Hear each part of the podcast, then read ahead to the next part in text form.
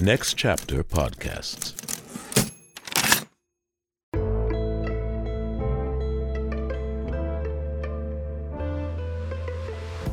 Hey, everybody.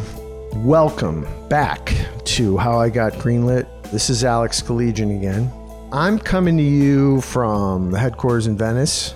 This will be pre taped. I will be on the road and uh, I'm going back to my old stomping grounds. I'll be in New York. And it's very cinematic. It's still cinematic. I love going this time of year because that fall light gets very vaulted, very low, uh, long shadows, very mysterious.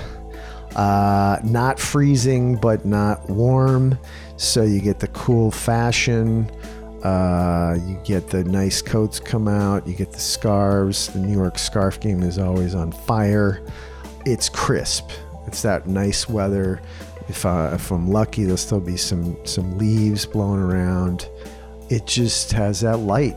Fucking Edward Hopper you know the brights are brights and the darks are darks and the melancholia just ensues. Anyway why are we here? Why are you here? Why am i here? Well i feel like this is just i'm, I'm like a i'm like a lighthouse captain. Like i sit in my chair do my shift make sure you know the ships get there on time the ships being incredible guests like mark guggenheim uh, he was here last week. He's here this week. You know, the classic example of uh, a guy who's too busy for this shit, but, and so he gave me an hour because he's a nice guy, and then uh, had to delay. he was having so much fun, he delayed some some big Hollywood meetings. So I, I, we appreciate that, Mark. Thank you. Um, totally worth it. Uh, had so much to share, so much to add, so much to elucidate us with, and and he was, you know, he was game. I mean, he put up with my bullshit, which is always appreciated. It's a pleasure to talk. As, as I've always said, I'm a man who likes to talk to a man who likes to talk, and he's got great stories, and he tells them well, and you see that that's a thing for people like Mark because I'll make a guess. The gift of gab is a natural thing for him, and that translates into the law, and that translates into writing. You know, I guess in his case, it, it translates into, you know, 794 hours of, uh, you know, fun and excitement for the whole family um, on major networks and thousands of movie theaters and streamers and the biggest, you know, Star Wars. People let him play in the Star Wars world, and the Warner Brothers people at Warner Brothers let him basically, you know, take the DC universe out for a spin, you know, every now and again when he's feeling randy. So he must be doing something right, and that's what we're trying to get to is how do you do that? Like, how do you be creative when you got like 10,000 people on your shoulders that all re- your their careers rely on your skill not to mention the stock price of the studio that will fire them and on and on. Not to mention the fans like how do you you know? And for him it's definitely because he's actually a real fan and we talk about that. It's it's not uh, a gig. It's um, here's a guy who his very first job in the business was uh, Marvel, the original uh, publisher, Marvel Comics in New York, and read them all and collected them all and still does and and knows his shit. And we talk about that because in his line, I mean, look, in our business, let's be honest, you know, uh, pre-existing IP uh, is is king and queen and court jester and so, if you have that ability to not devalue a franchise, but actually add to the canon in a positive way, well, you're a hero. You're a hero creating heroes, perpetuating heroes being heroes. And in this case, it keeps them coming back for more. And you're making not just Green Arrow, Green Lantern, you're making green for them, for you. And it's a good feeling because, uh, you know, say what you want about pre existing IP, and I certainly have, and I certainly will. but it's a thing where Mark's done a ton of original stuff too. That's not all he does. It's just that when you get one that you love yourself, that you actually collected, and you, you maybe you've had a story to tell since you were a little kid, and you get to do it, that's pretty goddamn awesome. So great, great, great talk with Mark Guggenheim, and he gives us a lot of time. He's very generous, and I appreciate that. Um, and he and you know he brings his B side, which is a uh, he truly got the assignment. He picked uh, B side, the paper 1994, Ron Howard. Here's the good news Mark had so much to say and so many interesting projects that I wanted to know about that we had a choice. Like he was already two and a half hours over, and he's like, Well, what do you want to do? You want to talk about Ron Howard? You want to talk about me? And I said, I want to talk about you. And he said, Okay. I want you to listen closely because we get into this is as close as I feel that you know that I've gotten to the what my quest has always been, which is what is the secret sauce? What is the secret formula? Keeping your self confidence, persevering through good and bad, triumph and, and tra- travesty, and just having a positive mental attitude. Now you could say, well, I'd be fucking positive and mental if I was Mark Guggenheim, all right? If I'm driving a goddamn gold plated Rolls Royce to the studio that's named after me, let me tell you something. I'm to be in a goddamn good mood, all right? But he, well, first of all, he isn't swinging around like that, but I'm saying he's very successful and he's done a lot of great things. But it, it, it's not one begets the other. I know a lot of very successful, wealthy people that are miserable. I'm talking about inside the mind of Mark Guggenheim is a calm voice saying, You got this. And I'm starting to think that's the real secret. Thanks for joining us. Enjoy. I'm Alex Keledjian. This is How I Got Greenlit.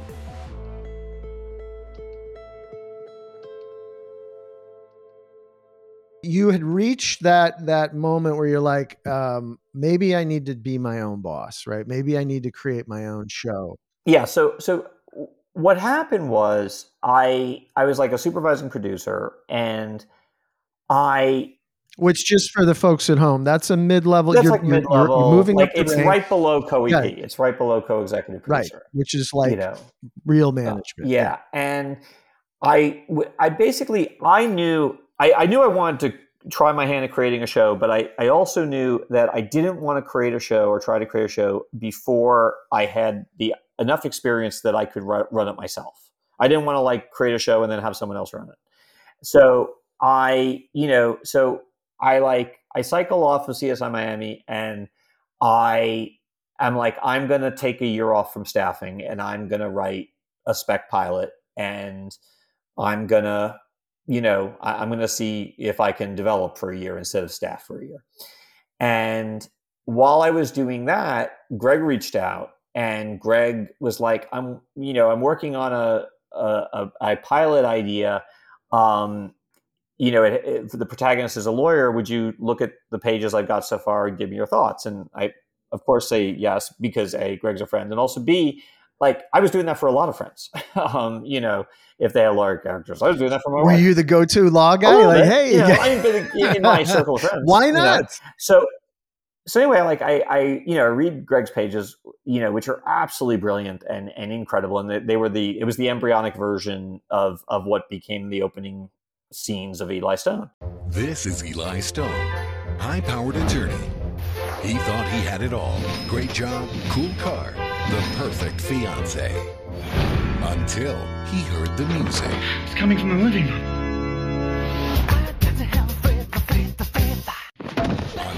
Uh, and he's like, "Well, I, I want to collaborate on this with you." And I'm like, "That's really sweet of you. Like, but you don't have to. Like, I'm like I'm I'm doing what I do for anyone. I'll give you some advice. You yeah, don't I'm have giving, to invite. I'm doing me. what I normally do. Yeah, like yeah. for for anybody. Like, Right. and you know, no one asks me to partner up with them. You know, I'm I'm not. That's you know, that's that's not what I'm you know about. And but but Greg was really insistent. He's like, I was about to go off uh, and take a trip to Ireland, um, and he's like, look, you're going off to Ireland. Like you kind of know where the story's going. Like I'm going to write these story. Like I'm to write these scenes. you go like, well, you're in Ireland, write write these other scenes. And I I am like, sure, you know, anything for Greg. Um, and I go off to Ireland and they actually like pour the fuck out of me. Like these pages like literally like pour out of me. And um, I go back and I go to Greg's house and we swap pages. And I'm reading his pages and he's reading my pages. And what becomes crystal clear to me is something really, really, really strange has happened. We are writing the same characters like because there's some new characters in there in both of our pages. So it's not disparate pages it's it's almost already there like, yeah like there's some new characters in there that like you know like you know sam Jaeger's character for example was not in any of the initial pages that, that greg had shown me um, but was in the pages that greg had written that i had written and like we were both writing the same guy. And i'm like oh oh i gotta do this like because this is you know whatever's happening here is is too weird and special to ignore. Yeah. Um, so yeah, so that turned out that turned into Eli Stone, and um, we uh, you know a little bit of a victim of timing. I think we were a a little ahead of ourselves, like ahead of the to- ahead of the curve, but also we premiered during the writer strike. Um, and due to the right, I know, and due to the writer strike, we premiered at 10 p.m. Um, the last thing this show was ever conceived to be was a 10 p.m. show. Um, but the you know Steve McPherson, the head of ABC at the time, he's like, I want to put it behind Lost, which was on at nine o'clock, and like good lead in. Well, that was his hit. argument. His argument is like, look, there's no new material except for Lost. Like, we're going to give you this great lead in. But Greg and I were like, first of all, we shouldn't be on at 10 p.m. Uh, and but the one thing we didn't know was like we didn't know this until the studio actually like conducted a little study. It turns out that after you've watched an episode of Lost, you want to do one of three things. You want to go online and talk about it. You want to go to sleep, or you want to rewatch it. You know what you yes. don't want to do? You don't want to watch a show about a lawyer who sees musical numbers and George Michael. You just that's not how it worked. Um, the funny so thing it's is, a banana split followed by like you know a, a, a pickle like it just yeah it, it, exactly that's that's exactly it it was just but the irony is is that and again it's sort of like you know i'd love to visit the parallel universe where we aired at eight o'clock like we should have. Or you aired five years later when innovative crazy like sort of genre bending stuff was accepted much more wholeheartedly would you say? Yeah. Well i mean yeah exactly. So you know, but it was again that was it was a great experience. We brought over a couple people from Jack and Bob, from Jack and Bobby, both on the writing side and on the production side. Um, you know, uh, we had a, a, grand old time. It was, you know, it was always a very challenging show because, you know, it had visual effects and it had, you know, these dance numbers and it had, you know, yeah, whimsy, oh, law, crazy. Like it was, character, it was, I mean, plot, the show was crazy. Like big ideas. Yeah. Um, yeah, it was way, way out there. It was, um, but like you know, way out there. I feel like if that, you did it today, it would be like four stars. Netflix, great. I think, hit, yeah, know? I think, I think it, it was, was, it was ahead of the. curve. It was very much ahead of the curve. Um, and uh, and also the luck and timing of this business, the strike. Yeah, the strike didn't just, help. All these things have to come together. All those things. I mean, you know, it, it was, it was. That's the thing. Is ABC made no secret of the fact that we were the ugly stepchild. And like to the point where like Greg and I were getting very annoyed. This is even early on, like during the pilot. Like Greg and I were getting very annoyed, just like how, quite frankly, like you know, disrespectful, you know, the show was getting treated. And Greg and I are flying back from a casting session in New York, um, and he's like, "You know what? Screw this. Like, obviously, we're going to do Eli if it goes, but like, you know, we're not we're never going to get the love we want from ABC. Like the the you know what we should do is is you know do our own thing. And he's like, and I've got an idea for doing a movie based on Green Lantern. Are you with me? Um, I'm like, and I heard on the on the transcontinental flight, I heard Greg's pitch for Green Lantern, which was basically you know Star Wars meets Lord of the Rings meets superheroes, and it was incredible yeah, and epic and awesome and um, all the things the ultimate movie didn't turn out to be. Um, but uh, but he did someone meet with someone and they said, "Do you have a take?" Or was this him saying, "I love this character, let's go pitch"? Uh, no, he uh, Greg is friends with Donald DeLine, who had the rights, who was controlling the rights at the time. So he knew, you know, he knew what was and what wasn't being done with the character. So he knew that there was an opportunity there.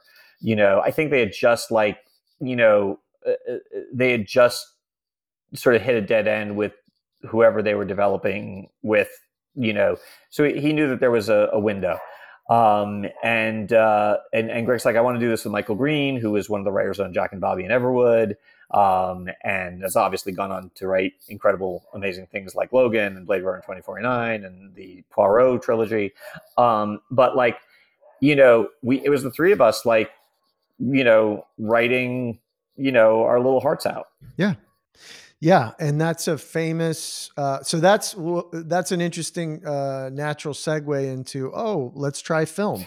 Well, that's and of course thing. you try a yeah. film that is, well, so let's say controversial oh. on, in the landscape of pop culture. But but I'm glad you listen. Listen, this is what I'm talking about. Is like if you look at the pedigree of the property and the makers, you're like, yeah, Ryan Reynolds. Well, yeah. And then it just, for some reason, the gestalt, it just doesn't, the pH balance is off and it just doesn't work. Well, the thing I like to say is, you know, they basically, you know, Greg was supposed to direct it. And I will tell you, like, we, we got deep enough into prep where Greg had like prevised like one of the key sequences. And that it was, by the way, that previs is still better than anything you saw in the movie. And, and then, and then something that I don't blame Warner Brothers for, I, I actually think is very reasonable. basically, um, Warner Brothers woke up one day, literally like woke up and was like, "Wait a second, um, we're gonna give a two hundred fifty million dollar movie to like three TV writers, and and one of them is going to direct. Like, that's crazy." So they they removed Greg as director, and they brought in Martin Campbell, and they brought in a uh, they brought in a um, a feature writer to you know, to rewrite the script. Um, to and it up. you know, and, and it, when I read that draft, I was like, and by the way, like you can you can read our first draft like online. It's you know, as I like to tell people, a, a very simple Google search will surface it in two seconds. Um, but like when I read, you know, Michael Goldenberg's draft, I was like, I, I called up Greg and I'm like, okay, well, here's the thing, like this could still be a good movie. This this is not a script for a bad movie necessarily, but a lot of the work that we were doing on the page in terms of heart and character, um, all, all that's gone, and it's gonna it's up now to the director to bring that out in the performances. So again, still still possible, but what what um, they call execution dependent. very execution dependent. And I love Martin to death, but he never understood the property um, and he didn't you know he'd never done visual effects of that scale. Um, you know uh, one day i will find and kill the person who suggested uh, a cg costume and i can say as an attorney no jury in the land will convict me. Um, that's that will be justifiable homicide. Um, and but again, uh, you're ahead of the curve, and I'm going to give you two of them. One is every freaking show, especially speaking about RDJ, is all CG costumes now. Every cape you see is all CG, and the Russo brothers were a couple of TV guys yeah. who they gave the Avengers and Captain America. Yeah. So none of that was wrong. You were just 10 years too too early. We were right? we were a bit too early. We were a bit too yeah. early. And the funny thing is is like you know, so I, I come home. Uh, so by this point, um, I have I, I'm I'm also like breaking into features, um, and part of that is because Green Lantern created opportunities and relationships within Warner Brothers, but the other part of it was I was kind of seeing where TV was going. I was realizing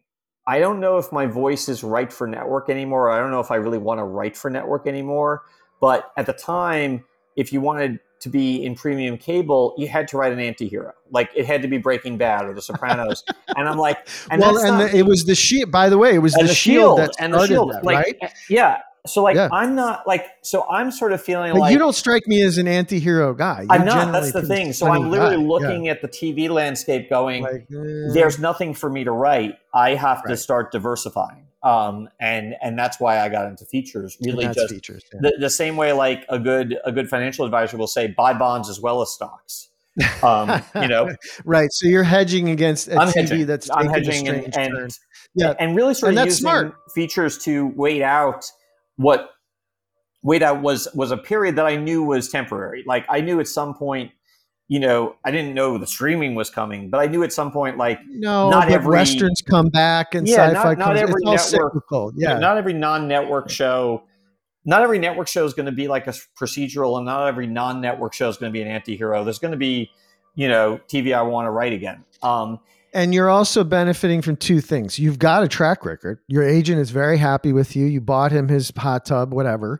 And you're also benefiting from a time of the business when the walls are really crumbling and gone, they which are. is you're a TV guy. Don't Yes. talk to me about features and all that, which we were Oh. seeing that at the very beginning of our careers, right? The late 90s, 2000s. You're either this or that. Don't That's even right. ask, you know that, and now it's like it. you have the benefit to do it so why wouldn't you right you just But- want to tell stories But I saw a, a screening of a rough cut of Green Lantern, and I came home and I told my wife, "I've got six months to book as much feature work as I can," because I'm like, no one will ever hire me for a movie after this movie comes out. And and by the way let me just say this. I want people to understand this. Martin campbell directed casino royale arguably one of the top five james bonds of all time Oh, right? easily. goldeneye fucking great legend of zorro fucking great the guy knows what he's doing Yes, he does. within certain parameters Yes, It- and and and Mark, you and I know this intimately because we've had long conversations about the the difficulty of developing and portraying live action versions Yep. of beloved pre-existing IP. yes, Green Lantern has been around forever and ever. What the 40s or 30s maybe, yeah, and there's so much which is great because it's a rich vein and also very challenging because you're you're you're crushed under the weight of that uh, promise and that sort of uh, legacy right oh, totally. so uh and I want let's not get into all the mishigas of that, but in, on paper, you know, you might there might have been a moment where you're like, well, my buddy's not directing and he's also the writer, so eh. But Martin Campbell, hey, shit, man, he's fucking awesome. You know what I mean? So there's a moment you're like, well, this guy does action, you know. So oh no, we were super excited. Hey, this is, oh, this is Martin Campbell coming off of Casino Royale, like literally coming Fucking off A, of Casino Royale, right? Like so, which yeah. was the reboot of a, I Oh would say, a, like sort of a, a, a kind of tired property, Yes. right? Oh. He had brought it back. It, I mean, know? seriously, like you know, I, yeah, I think Casino Royale is like in the top five, maybe even the top three Bond movies. Honestly, I would say that as well. You know, I, so- say- I, I just don't know how you feel about him after Green Lantern, but I, I would Oh say no! Look, I love sure. Martin. I, I love Martin. I would say definitely number one non Sean Connery. Let's just call it that. For sure. there. Um, Right, Yeah. but like you know, it, it just unfortunately, you know, Martin was out of his depth. I think he'd be the first to admit it. Yeah. And you know, Yeah. It's Um, a different tone than James Bond. It's got, like you said, you know? it needs heart. You can't have all those uh, special effects, sci-fi. I mean, it is that. It's a It's mix hard. of superhero, sci-fi, magic, almost right. Arguably, it's a hard Um, property. It's it's a and you gotta if you can't if you can't own that character the rest it just as we see it it, it doesn't you, there's nothing to hang it on it's just No. a bunch of stuff That's spectacle that's ex- right? exactly exactly it. So so so know, that's an interesting point is so w- in in this business you have a window right and i call it the schrodinger's cat career moment Yes. which is a thing will come soon It's Yes. been announced. It's in post. It's whatever, whatever. It's at a stage that it's not released to the general public. That is your time. Because if it comes out in a hit, fine. You can take a meeting the next day. You're a hero. Right. If it comes out in a bomb, you're fucked. So you have X amount of days, weeks, or months Yes. where it's it's it's percolating. It's coming. Uh, the posters are up. The the the billboards are on the uh, are on the boss's uh, the studio Yeah. boss's way to work. So all of a sudden you are limitless potential, and they want to be in the Mark Guggenheim business, right? That's right. So you were very smart to say, "I got six months. Let's make it happen." Right? Um, no, that's that's exactly exactly it. What a joy. This is a biggie. If you like the Mark episode, there's more where that came from, from all kinds of interesting thinkers, filmmakers, writers, directors, admin, reality creators, just storytellers. I mean, that's the that's the commonality. They're all from different things. It's storytellers because they're telling us their story, uh, and mostly that story is about telling stories.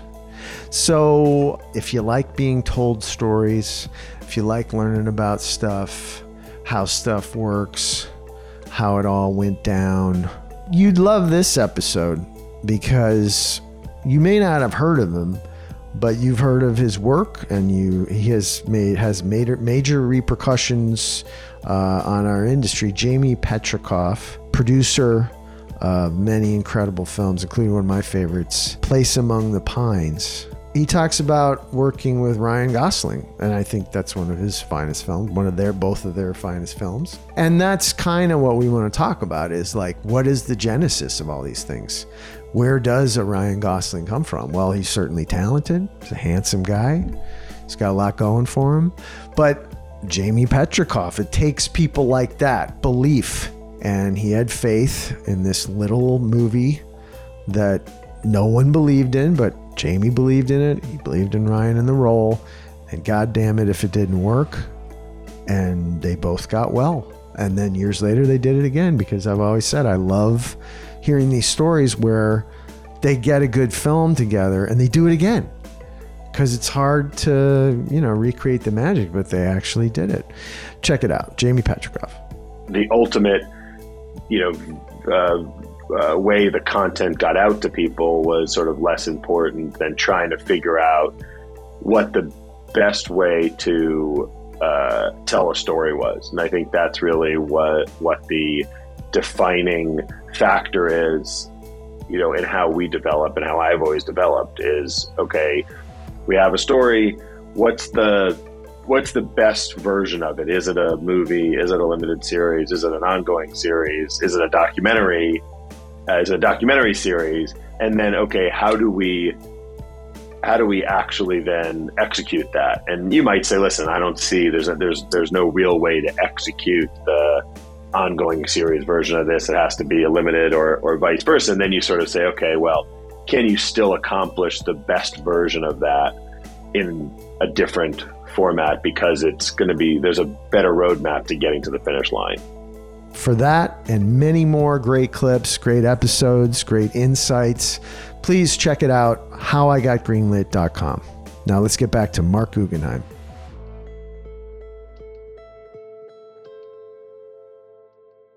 we've talked a lot about your career coming up and then starting to uh, be your own creator.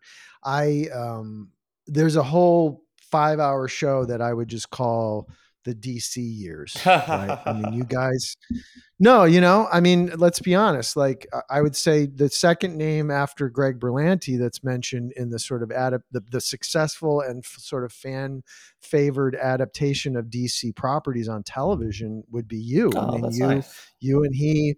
Uh, you know, starting with Green Arrow, well, excuse me, Arrow, but you know, the, the Green Arrow adaptation called Arrow, uh, that I think you just hit on the grounding, the fantastical but grounded character, you know, but respecting that comic book plots can get fun and out there because that's the whole fun of it. Like don't don't make me so street level that I could have just watched a show about a guy. You know what I mean? Yeah. Like you you you hit that tone that was just right. Um you know, I, I, I I love who you got for Arrow. I just everything about the the that first show, and then I guess you found the the you know as they say the secret sauce and you know rinse and repeat as you went into the bigger shows and the bigger casts and the bigger ideas and the bigger I'm hopefully bigger budgets but it looked like they were not that much bigger um, or even that bigger. Uh, or maybe or maybe the system got you your people got so good they were able to get more hash out of the same you know potato or whatever well right? I, I appreciate that. I mean the truth of the matter is is that you know the the original take for Arrow was Greg. You know, Stephen Amell was cast by David Rapaport.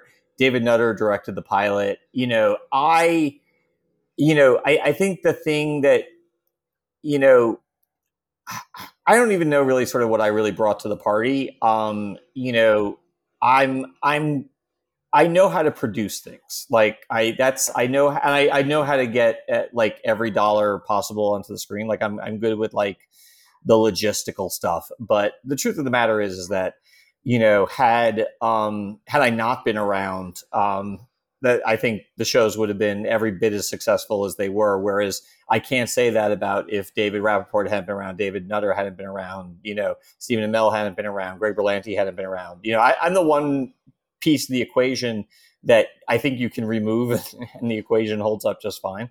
Um, well, that's, know, that's probably nice of you. That that is very respectful and nice of you to say. But I think it's also when you look at a team and a sports metaphor, it, it's easy to go, "Oh, that guy shoots more three pointers than anyone in the league." But it's usually the all arounders that almost rise the team's quality right? Oh. They're not necessarily heroic because they're the absolute god. Yeah, that's yeah. No, I, I, think skill, like not right? everyone is Michael all arounders are required. And you said early, very. I think it was the first thing you said. I'm a jack of all trades, yeah. master of none.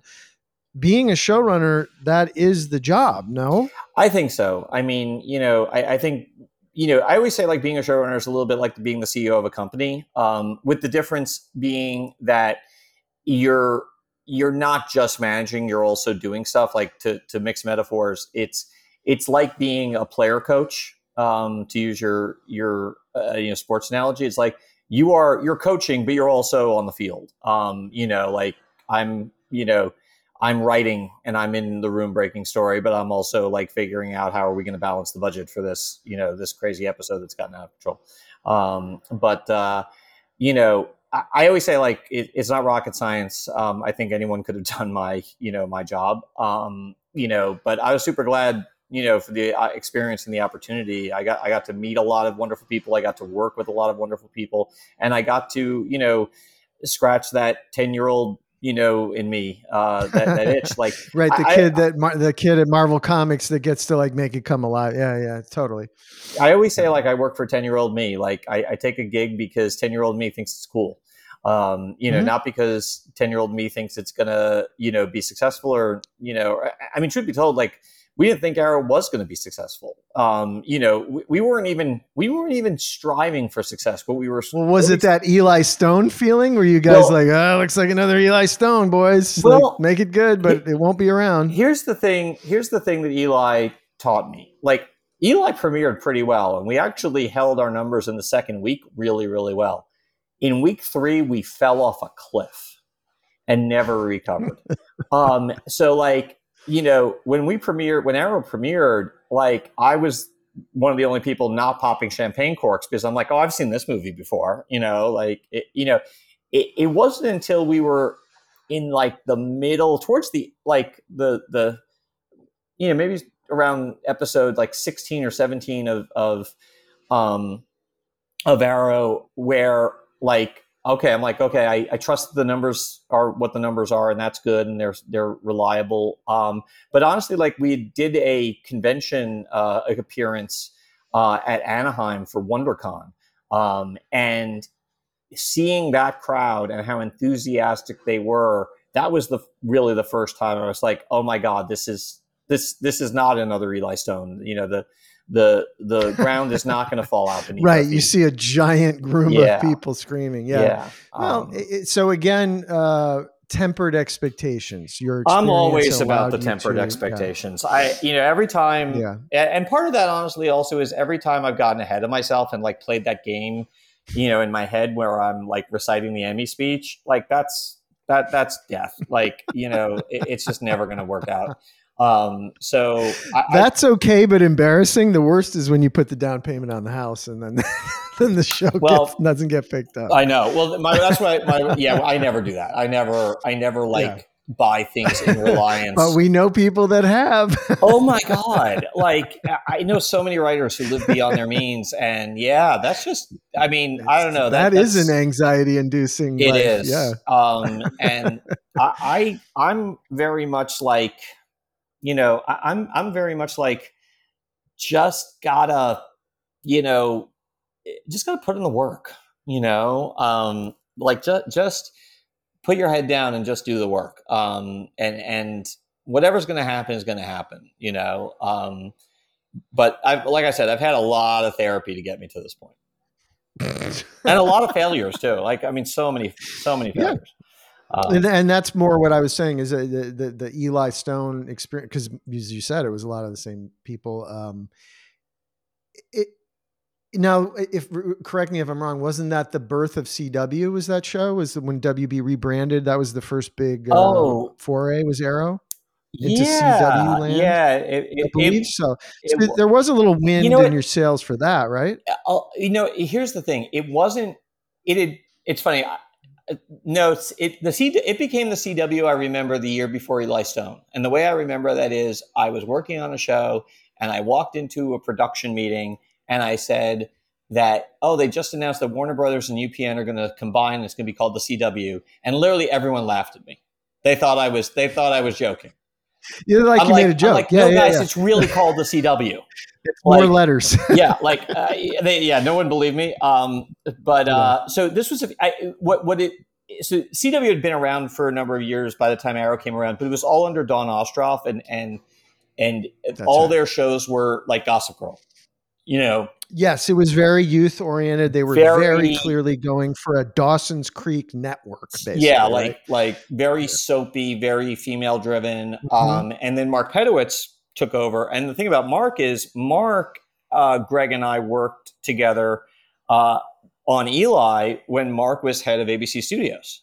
So um, you know, so we had a shorthand with Mark, which which was great. Um, and also like the the way Arrow came about was was it, it didn't go through the normal development process. Um, it, you know, basically what happened was Greg had gotten Peter Roth excited. Uh, Peter Roth headed up television at Warner Brothers at the time, and he'd gotten excited him excited about a Green Arrow show. But then Green Lantern came out, and you know, it gets completely destroyed. And Greg and I look at each other like, do we really want to do another DC character? Do we really want to do another DC character with green in the name? I mean, how dumb are we? but, but Peter wouldn't let it go. I mean, Peter literally called me.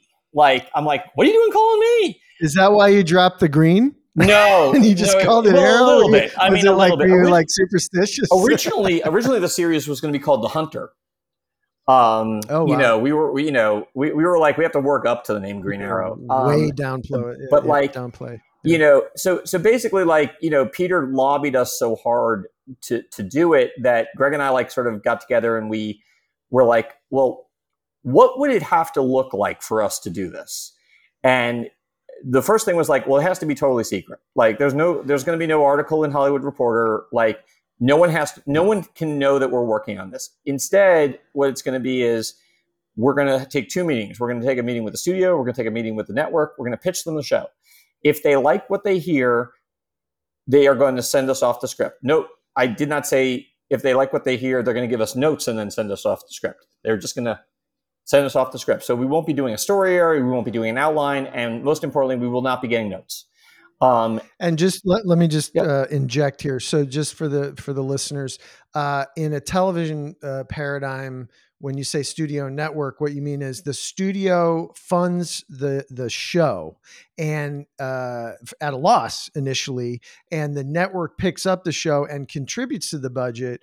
But it's more a it's a group effort where uh, the way to think of it is the studios are are making the show, and the network is like the distribution, like a movie theater. Uh, they're they're they're exhibiting it, they're getting it out to the world, and it's it's a it's a collaboration between those two entities all of the all of them betting on the long term success where the money will start coming in the end of season one or season two, depending on how big and expensive the show is. I mean, we can get in the economics of it, but it has to, there's a lot of people that have to buy in to that notion. And and today that is going away. Today the studio is the network. Netflix makes a show. There is a, not a lot of conversation. Occasionally a warner brothers will sell a show etc but more and more they want you to bring the studio and the network are owned by the same parent company. And that's part of the challenge that the Writers Guild was having with their strike, the business overall is having. We're uh, we're in this period of um, everybody's buying everybody else until it's Disney, and there's five entities again, just like there were in 1930 when the the you know the trust uh, issues came up uh, last time. Anyway, I just wanted to you know allow people to understand what is a studio, what is a network. All right, so you have to have buy-in from these people, and what's nice, Marc, that you kind of touched on is even though you're a creator and you're working with actors, working, you know, actually making the stuff and doing the cool whiz band, like here's the actual bow we're going to use and all the fun shit, you have to have a suit on your side. You, that understands you and believes in your ability. And this guy can write, this guy can produce, this guy can direct. Okay, guys, here's millions of dollars. Don't let me down. Right. No, right. That, well, and that's an important relationship. Very. And and the nice thing is, is that you know Greg had a history with Peter Roth that went back to his days on Everwood and even Dawson's Creek. And Greg and I both had this, uh, like I said, history with Mark Pedowitz. So we had we had those quote unquote suits on both sides of the network studio divide, which was great. I you know, and and they were willing to to go with our crazy way of working, which is you basically we're not going to let you guys develop this like you're going to get a script and you're going to either greenlight the pilot or not off of that script. You're not going to, you know, you're not going to develop this within an inch of its life the way you do everything else. No, no offense, um, because the lesson we learned on Green Lantern was don't let this get out of our hands. You know, um, don't you know like w- too many cooks. You know, like you know once once you know once it got taken away from from Greg, Michael, and myself, um, it became what you saw. And we're like, you know, and I think it's just, it's an important lesson for any writer or, or filmmaker to know, which is, you know, you're going to have more failures than you have successes. You know, make sure the failures are on your terms. You know, go down on your vision. like that's, right. you know, if you're going down, you know, just do it, do yeah. it, you know. Don't fail on a compromise. Yeah, like don't, yeah, yeah, yeah, don't do that. Um, it's, it's, believe me, it sucks. So were you guys pouring over, you know, 10,000 issues of Neal Adams run on like like what what what was going on um, to develop in your minds to develop the proper adaptation of a Green Arrow television show? I, you know, well I like Greg Greg is a big, you know, superhero fan, but I'm the one I, am the dork. Um, you know, so I immediately said you know, when Greg pitched me his take, I'm like, oh, it's it's Mike Grell's Longbow Hunters and it's uh, Diggle and Jock's uh, Green Arrow Year One. Like that's that's the show. Um, like that that's what you just described to me as like these these two series are the proof of concept. Um, and uh, you know, and and we were also very heavily influenced by Chris Nolan's uh, Batman trilogy. Um, yeah. you know the um, grounded superhero, the grounded the superhero yeah. and everything. It, you know the challenge was how do you do that on a tv budget and a tv schedule? Um but uh you know. But the master studio that owned the dc universe was in a good mood and ready to start to get some more heroes out there yeah? A, a little bit. Uh, not really I mean, it was it was a fight. everything everything was a fight in those days. Like okay. it was everything was a fight. Um, I you know okay. I always say like DC owning a comp. I mean, sorry, Warner Brothers owning a book company is like PETA owning a Burger King franchise. Like for for far too long, the studio was just embarrassed you know, by what they have. Yes, and for decades, for decades. Like, why I did mean, we buy we, this thing? We experienced that it. on Green Lantern, yeah. you know, and I, I, literally had someone at Warner Brothers say to me once, the only one of these characters I understand is Batman.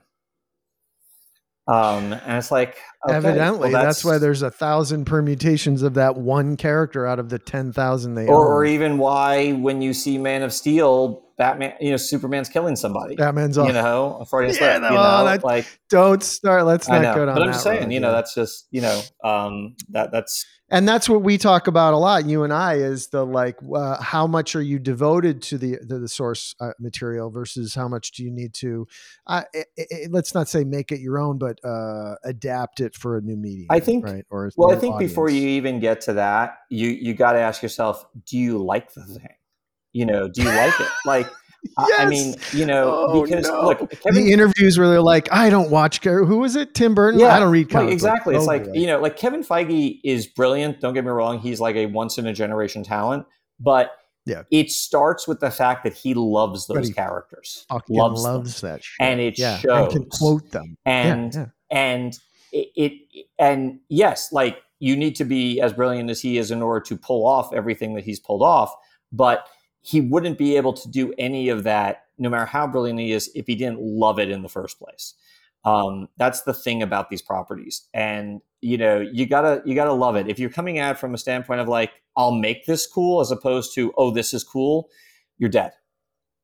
You just you just dead. Right. Uh, the audience. I'm to can- take this corny shit and make it cool. Uh oh. the audience can tell. Like, look, here's the thing. Like, there's, you know, that, and that's very different from saying I'm going to take a property that was invented in the 1940s and make it appropriate for the 21st century. That's a different thing, you know. But like, you got to have a love for the essence of the character. So you you finally felt. uh you and by the way, the, the the good old days of a of a 22 episode order, right? So you're 23. you're three fourths of the okay so you're three uh you're three quarters of the way through that season before you're like oh i think we're going to be okay Yeah. i think this is working I mean, I think it the- was the like- people like it the studio likes it the network likes it i like it you know we're working I mean, it, it, it, it episodes two through eight all had reshoots. With with you hmm. know, we didn't get until the mid season finale in 109 before we watched a cut. I don't remember. I'll never forget. Greg and I were in his office watching the cut together, and we like turned to each other like, "Oh my god, we don't have to do reshoots on this one." Thank God. Like, I mean, it was so hard because we really were. what were those like were those more about the characters talking or was it fight scenes was Everything. it technical difficulty it was it was like it was like you know there was a lot of i remember there was a lot of discussion about like stephen's arrow voice and like i literally flew up to vancouver and i'm recording different um different him doing different voices on my iphone and going back and playing them for everyone in burbank saying okay guys this is it. Like this is the go no go point. You're picking a voice and we're sticking with it. And that's the voice.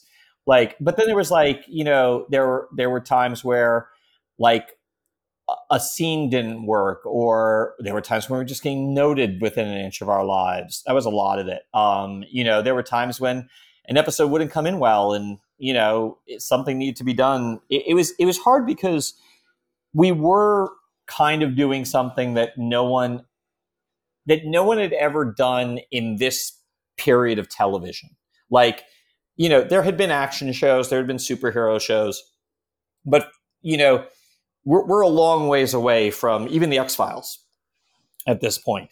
I would have said hercules xena. Yeah like i mean that was that last yeah like right? there's there's like a, a whole like generation of television has passed since since the last comparable program. And like you know the the hardest thing i think with arrow was we we really did have to invent a new way of of producing a tv show um because the system was not you know the t- the broadcast system was no longer built for this stuff. Um, you know the audience's expectations in, in terms of visual effects were were much much much higher. Um, you know we it, it was you know it was like this can't look like smallville. Like the you know this this you know the the right. expectations Smallville, were higher. the- um, so it was it was challenging. Like everything had to be like, and everything was you know guessed and second guessed by everybody. You know, like you know, remember until season two, you know, Stephen didn't have a mask, so. How did that work? Yeah. And you know, how is it? How do you make Laurel not know who he is Right. without Yeah, being the, an yeah, the charcoal and Yeah. some like an implied mask you know, and and yeah. what Um, is that? well you also you yeah just, and what does that look like? How much charcoal? How much you know f- grease paint? Like Right. and does it get in his eyes Yeah. oh wait he can't see just- take two um well so you're selected but look at what you're doing uh all right i want to do a dc superhero let's do one that doesn't fly Yes. okay good tv tv budgets Yes. right but then you have the re- the reverse challenge which is Well, what's his superpower? He shoots arrows. Well, it's also in the 20th century, it, it, the 21st century. You know what I mean? Like that's the it, it's also the rub. How do you make it not corny? Well, right? it's I mean, it's always how do you make it not that's corny. the Hawkeye, Green Arrow. it- ch- yes, It's always how you make it not corny, but it's also like the more grounded the character is, the the less license you get from the audience. Like if you have a character who's flying, they're gonna go with a character who doesn't wear a mask and you know, like you know, and just puts glasses Right, on to like, like, hide it. you know, Yeah, yeah, yeah. like they're in a there's there's fewer bu- the more grounded it is the there's fewer audience buy-ins um you know Mm. so there's that there was also like just figuring out the flashbacks i mean like how much story can Yeah. we tell and by the way i always said like to the island. yeah well i always said like doing the flashbacks was like doing one and a half shows because it's a completely different cast with the exception of stephen it's a completely different location different costumes different everything everything needs and we also were like how much story can we actually devote in an episode to the flashbacks and it but that was the secret form. it for was me. no it was for for us too it was just um really really really hard um like it, it, it was a yeah, challenge. like you were trying to decide. Well, which where where are we leaning? yes right. As- where, well where are we leaning Yeah, and how yeah. like you know just you know it, it, it was one of the harder aspects of the show and also like there was this network mandate like every single you know flashback had to relate to the present day and you know that That's that was hard that was a that's hard, almost like Lost. it was The- like except Lost. the island is the flat, right? It- you did flip Lost, it- which is It- we're here in present day in, in, in America, but really we're flashing back. It's the other and, way around, and, right? And, and to take nothing away from Lost, you could have those connections between present and past because each of the flashbacks were their own self-contained vignettes. We were telling a Correct. continuous serialized story in the past, um, Mhm. and it, it just yeah, it was it was it was a it was just that first year was hard. That, that first year was the hardest I've ever worked in television. and then from there you're uh, or you know kind of back and forth obviously arrow is the big the big guy uh the biggie by far but uh supergirl batwoman the flash uh and of course you know like legends of tomorrow i mean how do you keep it all straight in your head Well, like was there It helps. is there a favorite one is arrow like your d- beloved because it sort of started the journey or did you end up loving you know what i Well- mean like how do you Here, here's the thing. where do you go I, I well, it helps that I didn't really work on Supergirl, Flash, or Batwoman. Like, like you know, Oh. I, I, all right well you got to pay you got a paycheck I'm given. Well, I didn't actually. I didn't even get paid for those shows. Um, I, I wasn't working on those shows. Like, I, I, I became sort of as I, I became synonymous with the Arrowverse, or, or eh, mainly because I think the crossovers. Because I ended Yeah. up sort of taking the lead on the crossovers, um, really because like, well, a someone had to, um, and b because like they you know when i say like i'm good at producing and stuff like those are like a logistical nightmare slash challenge um and i kind of dug that. Like i'm like oh i'm gonna figure out how how to make this stuff work. Um and and that really that to me was like you know the producing olympics like how do you get those those things working? And um I, I think just as a result, I you know I ended up I ended up being more synonymous with the Arrowverse than I probably you know have a, uh, deserve to be. Um, you know, so I just think it became it. I mean, you could call it the DC verse because you had so many crossovers at a certain point. Yeah. I mean, you're calling it the Arrowverse because that was the oh genesis no, I like show, calling it the like, Arrowverse. I, it's really just the well, yeah. I do, Why yeah. not? Well, it's yours as opposed to you know. But yeah, I mean, that was the best part because I think that's the key, and we'll we'll we'll wrap it up in a second. That's the key to. um I think the success of all those shows, but also it credit you said well uh, it wouldn't have mattered if i was there or not. There's the secret sauce of you.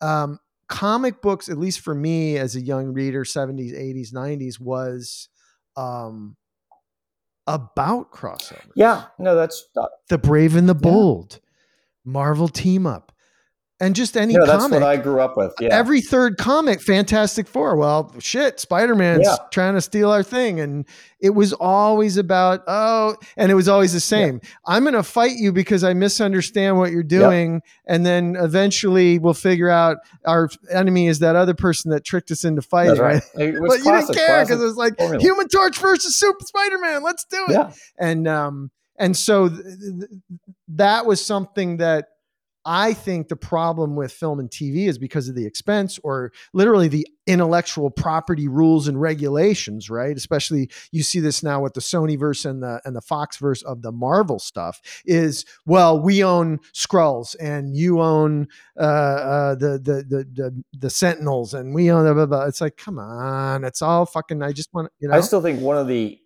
greatest, just the greatest things to have happened, you know, in in recent memory is Marvel's ability to use Spider-Man in the Captain America and Avengers movies. Like and That and the, the ability of Marvel Civil to produce War. the Sony Spider-Man movies. Like I mean, like I, I don't know, I don't know, maybe I'm just too inside baseball, but like that's so impossible. I still don't know how the hell that worked out. I mean, it, it makes sense because it's a mutually beneficial arrangement, but how many mutually beneficial arrangements ever work in Hollywood? How many mutually beneficial arrangements ever triumph over the competitive spirit of of Hollywood studios? Um, And not only that, when the synergy is a four letter word, I'm not even talking about Sony versus Marvel versus Disney. I'm talking about Sony Division A versus Sony Division it's, B. I mean, like from the outside in, you go, oh, they'll probably all work together. No It- fucking way. My Yeah, P and L and exactly. his P and L, Like, fuck yeah. yeah. Who's gonna, you know, who's gonna be responsible for this? and Who's gonna be responsible for that? Who gets to Yeah, so credit? I want the win and none of the Yeah, loss. Yeah, and all that. So I mean, I just to to sum it up, I would say the individuals, right? It's Kevin Feige having enough juice to call Tom Rothman, for example, which I have no idea if that call ever took place, but probably it was an individual to an individual saying, "Hey, man, we're all Yeah. going to get well." I- it's funny. I don't even. Right? Yeah, I agree with that. I wouldn't say it was that Kevin had juice. I think it was like Kevin has a Steve Jobs quality. Like Steve Jobs was able to pick up the phone and get all the music companies to like, you know, Good example. move in the same direction. play nice. And like, yes, and ever since Steve Jobs died, like Apple hasn't been able to doesn't quite work it- as it- good. it- Apple hasn't been able to make those deals. And like, I think if there's anyone else, or make good make good technology I anymore. don't know. There's that's some like stuff. groundbreaking. There's, I mean, uh, there's some. it's very iterative. It is we could very have a separate debate. Yes. I No, think, that's- that's you know, fair. it used to be like, whoa, Yes. look at this crazy quantum leap forward. Now it's like, hey, this one has a green, yeah, li- like uh, gold and pink. That's true. Like you know. Anyway, this has been spectacular. Thank you so Oh, much. What me. what a treat. Um, I feel like that we'll call this part one of ten. You're amazing. You got a lot of great stories, and I would say, for the most part, double plus good is your attitude. Oh, thanks. your your because you're not sunny, unrealistic. Yeah. You're you're saying I can do what I can do, and if I work hard at that, then I know that I've done what I can do, and that's all. And the rest is out of my control. Well, right? I- A very pragmatically optimistic attitude, which is great. my, my thank you. My my wife and I um, only had two kids because I spent the uh, college tuition of the third kid that we didn't have on therapy. well, it was my, money well spent, and uh, uh, also having two kids. I would say only. Jesus. fair enough. Fair enough. Um, cool. All right. Thanks so much, guys. This has been uh, Marc Guggenheim, uh, the most therapized Ah. man in Hollywood. But, That's good. I like that title. That's but, good. uh, yeah. Um, and and also, uh, please, I'm not even kidding. I want to have you back, Yeah. and we'll just talk about how to work in animation, games, comics, and everything else. Like, uh, there's got to be, you know, positives and negatives of of, of trying to conquer. Di- even though you know those characters and you become known as a as a steward of the the purest form of any given, you know, Star Wars, DC, Marvel. You know, these people trust you because, as you said, you're bona fide. You love it. It's clear. It comes off. You know, you don't have to wear a goofy fucking t-shirt to prove it. You know it. You love it. And and and that and that comes through. It comes through your work. It comes through talking to you. And I think that's we need more people like you. When you can you can smell it within the first 30 seconds of any adaptation. Oh, this person thought they were too good for this. Uh oh. Yeah, I agree with that. Right? I totally agree with that. Yeah. So anyway, keep doing what you're doing. This has been a real pleasure. Thank you so much. No, thank you. Ah. That's all I can say about that one. Ah. You always like when you go two plus hours and you both are like, there's another five hours left. And they're, you know, so come back. We don't have to capture it all before the meteor hits. I mean, we got a good chunk. I mean, I'm I'm happy with it, but I want more. And we'll get more. You know, let the guy make more stuff. Let Marc go out and make his next show and then we'll talk about that and you know, we'll get back to whatever, David Caruso story, whatever he wants to talk about. I mean, obviously the guy's lived a life and he's uh, written uh, many incredible shows and films and uh, produced and just done it all. So we look forward to seeing more of it so we can talk about it some more the next time. So thank you again, Marc. It was a real pleasure to have you. That was Marc Guggenheim. I'm Alex Keledjian, and this, as always, is How I Got Greenlit.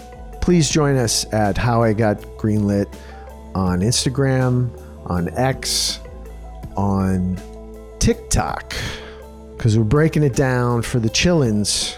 This episode will clock in at 14 seconds on TikTok.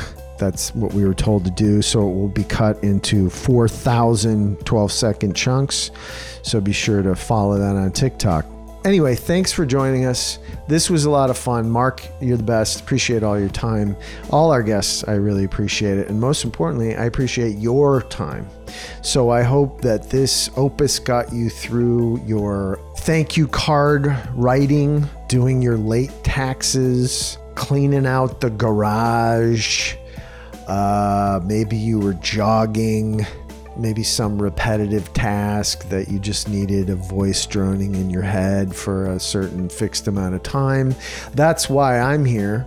But I get to talk to smart people and let them be smart. And I just, I'm slowly learning to shut the fuck up and get out of their way. So it's been a real pleasure to talk to Marc Guggenheim. Thanks for coming. Thank you all for listening.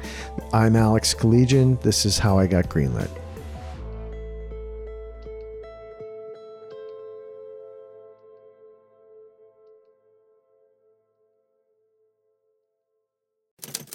Next Chapter Podcasts.